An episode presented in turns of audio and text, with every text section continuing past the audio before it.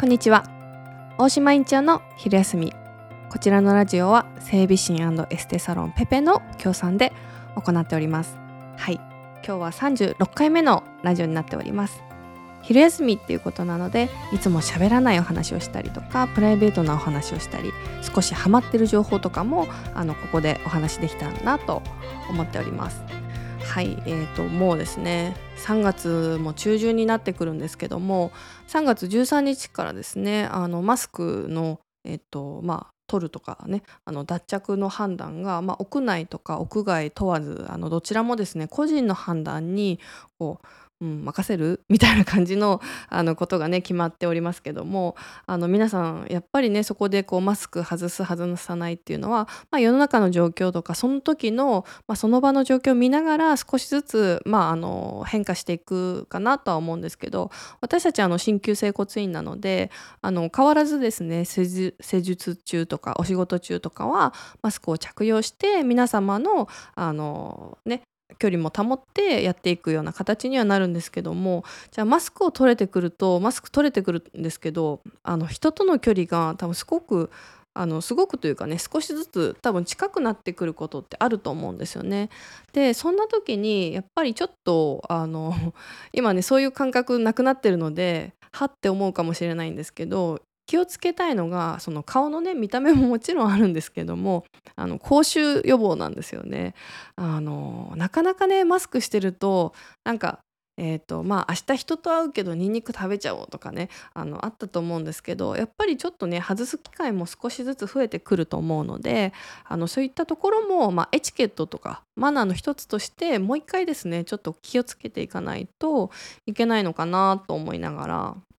で匂う食べ物って言ったらまあさっきもね言いましたけどニンニクとかっていうのは代表的ですよねあとニラとかネギとかあの玉ねぎとかもそうですけどあとコーヒーとかお酒アルコールとかもですねあのなんとやっぱりこう口臭の原因になってきたりするんですよね。まあその食べ物とかはやっぱりこう匂いやすいものっていうのはあるんですけどもあのコーヒーとかお酒とかも口内口の中の水分を奪ってしまうのでやっぱりこうあの匂いのあの原因になったりとかしやすいですよね。であのまあ口臭予防に必要なことっていうのもあるんですけど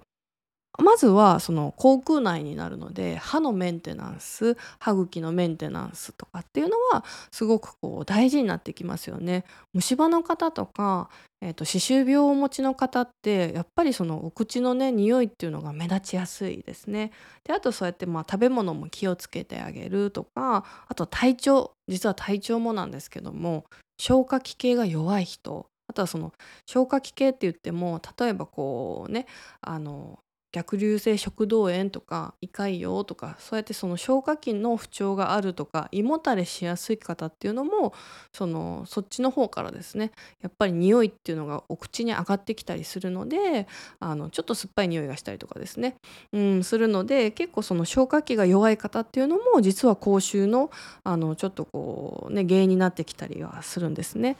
であのまあ予防としてやっぱ必要なことって言ったら一番簡単なやつですよ。一番簡単なやつは水分お水をこまめに飲んであげるっていうのがやっぱり大事です。でお口の中が乾いてきたりするとあのどうしてもねそこは目立ちやすかったり普通の人でも目立ってくるのであのやっぱりお水をこまめにちょこちょこ飲んであげたりしてあげるっていうのは大事ですね。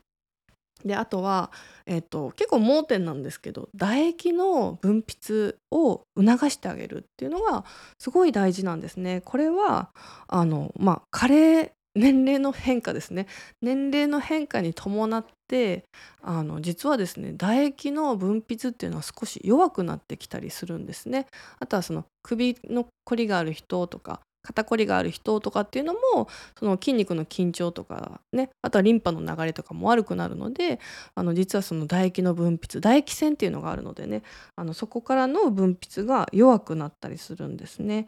であのまあ唾液があの唾液を出やすくするためにこうしっかり実は刺激してあげるところがあって簡単なんですそこはこの前というか一番最初の方も、ね、お話ししたんですけども、えー、とそれは耳をマッサージしてあげるとあの耳の周りとかをしっかりこう引っ張って耳を動かしてあげるぐるぐるぐるぐる回してあげるんですね。でそうするとあの気圧の変化でこれ一回お話ししたんですけどもそうやってその気圧の変化にもすごい対応できるし実はそのあの唾液の分泌っていうふうにこう言われるんですけども自家腺とか顎下腺とかその舌下腺とかもすごいこう近くにあったりするのでそこを刺激してその唾液の出を良くしてあげるっていう効果があるんですね。でまあそうやってねあの加齢に伴ってあの唾液の分泌がこう悪くなってくるのでちょっとそうやってなんかお父さん臭いよとかお母さんちょっと匂うよっていうふうに言われる方とかもそういう部分をしっかりケアしてあげて水をこまめにあの飲んであげるとすごい予防ができて効果的ですね。で唾液が出ないっていうのがその実はですね食べ物が飲み込みにくいね、あの咀嚼がしにくいとかっていうふうにあのつっかえるんですよ。なのであのなんだろう介護されてる方とかはよく多分イメージつくんですけど介護食ってとろみがつくんですよ。それは実はその唾液の分泌がねあのやっぱ年齢上がってくると少なくなってくるので物がスムーズに飲み込めなくなってしまったりするのであの実はそういうとろみをつけてあげて食べ物がこうねあの通りやすくあの通過しやすくしてあげるっていう意味でとろみなんですよね。あので年齢が上がってくるとともに唾液が出なくなるって私今言ったんですけどもこれは若い方も実は唾液が出にくい方っていらっしゃるんですね。でこれはですね実は自律神経の乱れとかその交感神経ですね戦闘モードがめちゃめちゃ強いっていう人とかも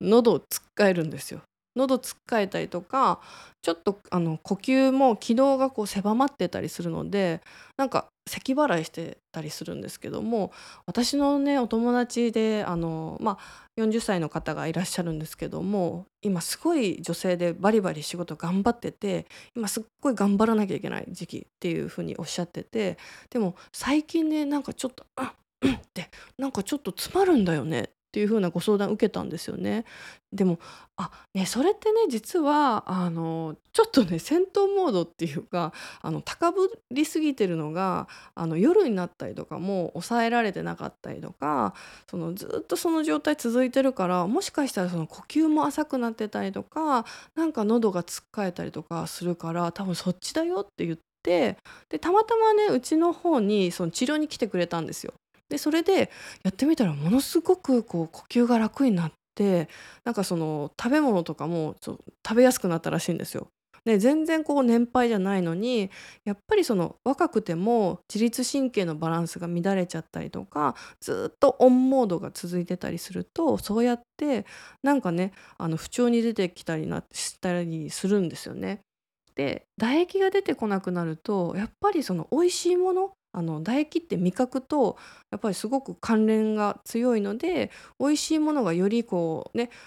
楽しめなくなる美味しいって感じにくいんですね。あのそういう部分っていうのもちょっと鈍感になってくるのであのやっぱ唾液っていうのはすごくこうね美味しいものを楽しむ食事を豊かにするっていう意味では大事なんだなっていうふうにあのちょっと改めてつい最近あのご相談いただいたんですよ。なのであこれすごい大事だなと思ったので是非口臭予防もなんですけどね唾液をしっかり出してあげるっていうのがやっぱりねその一日を通して楽しむあのコツなんじゃないかなっていうふうにあの改めて思いました。はいということで今日はですねあの口臭予防とか唾液についてちょっとお話ししてみました。あの気になる方とかはね是非ご相談していただけるとあのこういうものが合ってるよとかこういうのがちょっともしかしたら原因だよねっていうのがお伝えできると思います。皆さんねそれぞれちょっとやっぱり体調とか置かれてる環境っていうのは全然違うのであの一概にねちょっとこうメッセージいただいてはいとは言えないんですけども実際お体見せていただいたりとか